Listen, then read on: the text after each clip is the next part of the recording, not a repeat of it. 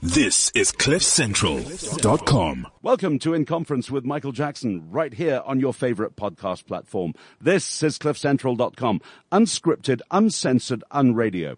This show is where you get to meet the people that I'm lucky enough to meet around my world of travels in the conferencing industry. I've personally spoken at over two and a half thousand conferences, over 50 countries. I've met some amazing folks, and the great people here at Cliff Central thought, brilliant, bring them to the platform. Now, also, regular listeners to this podcast will know that I love homegrown South African talent. And I'm about to introduce you to a man that you may not have heard of before, but my goodness, you're going to remember him in the next 15 minutes. He's a specialist in performance cultures. Recent podcasts I've been talking a lot about people development. It's a tough economic time out there. We all know that. How do we learn? How do we improve ourselves? What do we do? How do we understand human relations? This is a new to the stage professional speaker. My goodness, though, he should have been on stage since day one. His name is Siphiwe Moyo. And this man, when I heard him speak last Saturday, blew me away. Joining us from his office somewhere in Joburg via Skype, Siphiwe Moyo, welcome to your debut on cliffcentral.com. How are you, sir? Thank you so much, Mike. It's great to be here. Oh, you know, it's a real pleasure to have you. Uh, you know, from that intro, performance cultures, all that kind of stuff. Tell me your story as quickly as you possibly can so that people listening who are meeting you for the first time are going to remember your name forever, which I'm sure they will. Where did it all start, Siphiwe? So, Mike, if you can imagine this with me, I mean, it's in the late 90s and I'm growing up in some really dodgy place in the south of Johannesburg called Orange Farm. And it's a, it's kind of a very interesting time for me because it really looks like I live in three different worlds. I mean, the first world in which I live in, it's an orange farm, it's an informal settlement, everyone is poor, uh, but we kind of don't even know we're poor because I mean, if you're poor and your front of it, front opposite is poor, your back opposite is poor, poor kind of looks normal. In fact, the first time I knew I was poor was when I went to study in, in Vanderbijlpark for, for my first degree. And, and I say first because after that, they just kept on coming. I love it. uh, and so when I get to Vanderbijlpark, this guy says to me, you know what, Siphiwe, for your background, you've done very well. And I'm sitting there thinking, what background is this guy talking about? Because I wasn't aware. And, and that's when, uh, that's what I call my, th- my second world now. But my third world was when I went to uh, varsity. I went to, to work part time at a Mr. Price clothing store in Southgate Mall. And for those who don't know Southgate, I mean, Southgate is surrounded by some middle class suburbs, uh, like Mondeor and Meredale. Um, in fact, I call them middle class now, but at that time, I used to think it was an area for rich people. I used to think, yo, yo, yo.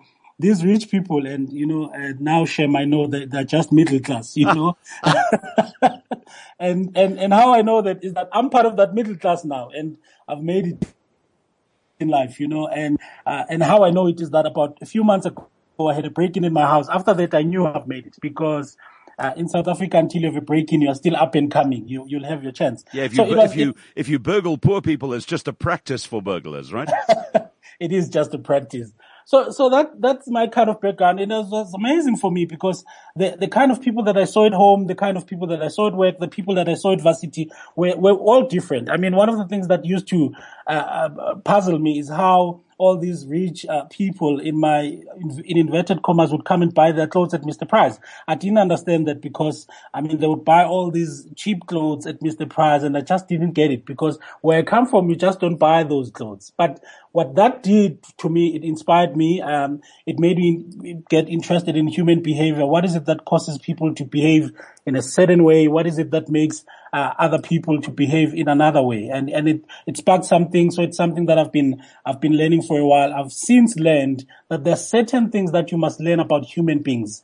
That you must understand how human beings are wired. And if I may, Mike, uh, the first the first thing that I really learned happened it was the 4th of July 2002. I was standing at a train station in Orange Farm called Stretford, waiting for, for the train to go to work. It was the first train. It was half past four in the morning, train number 9003. We're waiting for this train wanting to go to work. And a friend of mine who's standing next to me says to me, you know what, Siphiwe, this thing of waking up so early, rushing for trains must stop. We must work hard and get out of this informal settlement. Surely there's a better life out there. And I'm looking at him. We connect with our eyes and I say, mate, you know what? I agree with you. We must work hard and get out of this environment. And, and it was the 4th of July, 2002. A few months later from now, I go back to Orange Farm and my friend is still traveling in the same train, 9003. So I ask him, my friend, what happened to our dreams? We were supposed to work hard and get out of here. And my friend says to me, you know what, Siphiwe?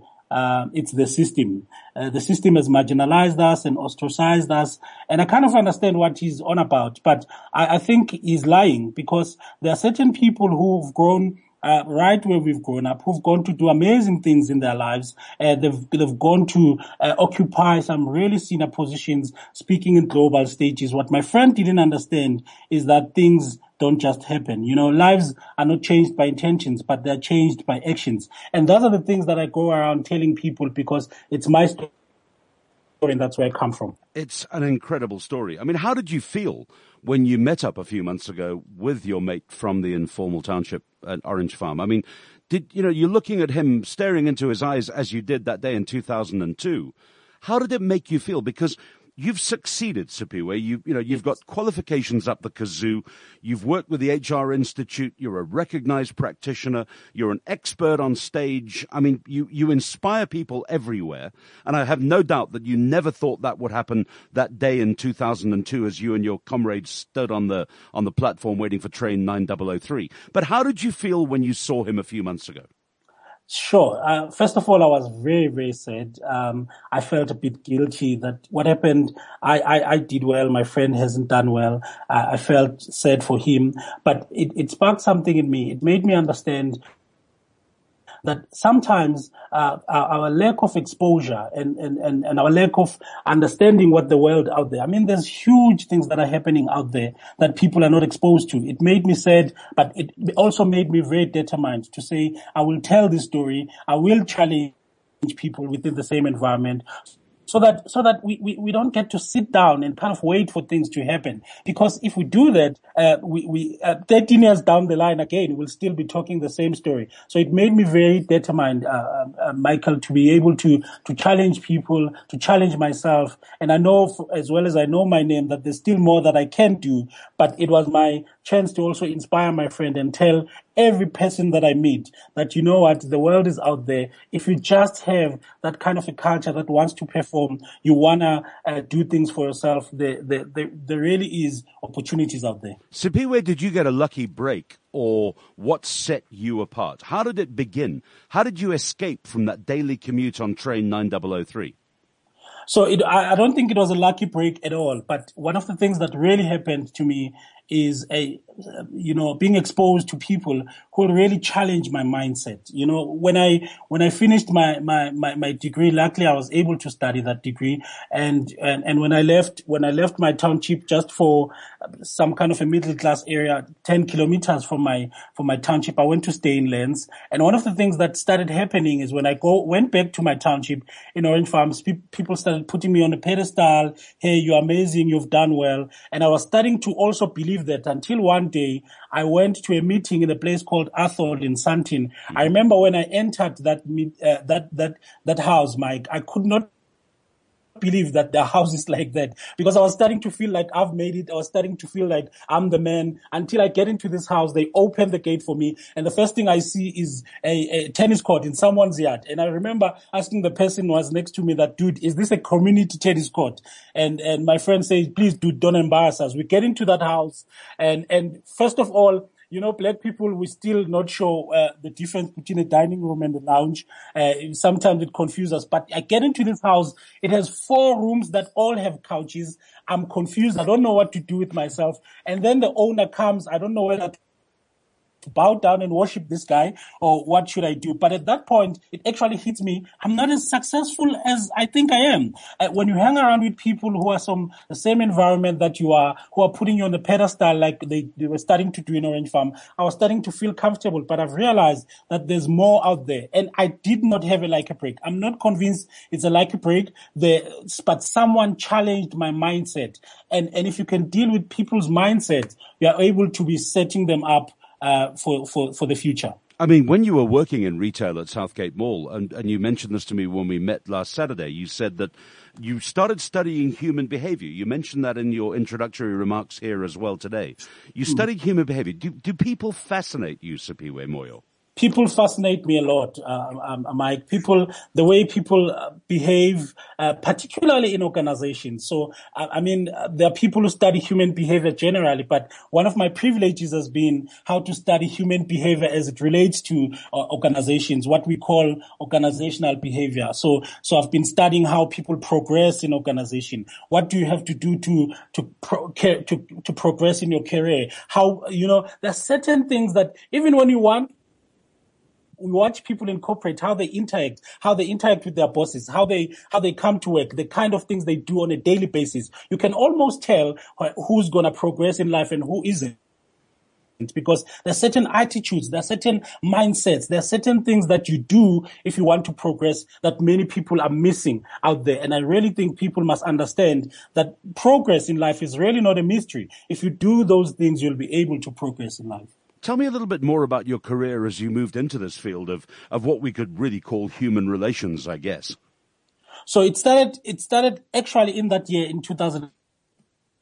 I was made an intern at a company called Mining Qualifications Authority. This is a company that was um, uh, organizing conferences and organizing seminars in the mining industry. And I remember, you know, when you're an intern, people ask you to do all sorts of things. So they would ask us all kinds of things. And one of the things that they would ask us is to help carry boxes to conference centers uh, because someone must carry those boxes. Someone must, must help the conference organizer internally. And, and I used to do that a lot. And I remember some of my friends who all had human uh, relations degree. They would say, you know, I'm not going to study a degree to be carrying boxes. Uh, this is not what I studied for, but I chose to do it. And, and one of the things it did for me, Michael, because when you carry boxes to conference centers, you don't have a car. So you stay the whole day in that conference. You, you can't go. You don't have a car. You're waiting for the person who's, who's, studying you. And, and those conferences, I was attending conferences that were 10 years ahead of my time. And I was listening to people, people like you, uh, people like the rest of the guys that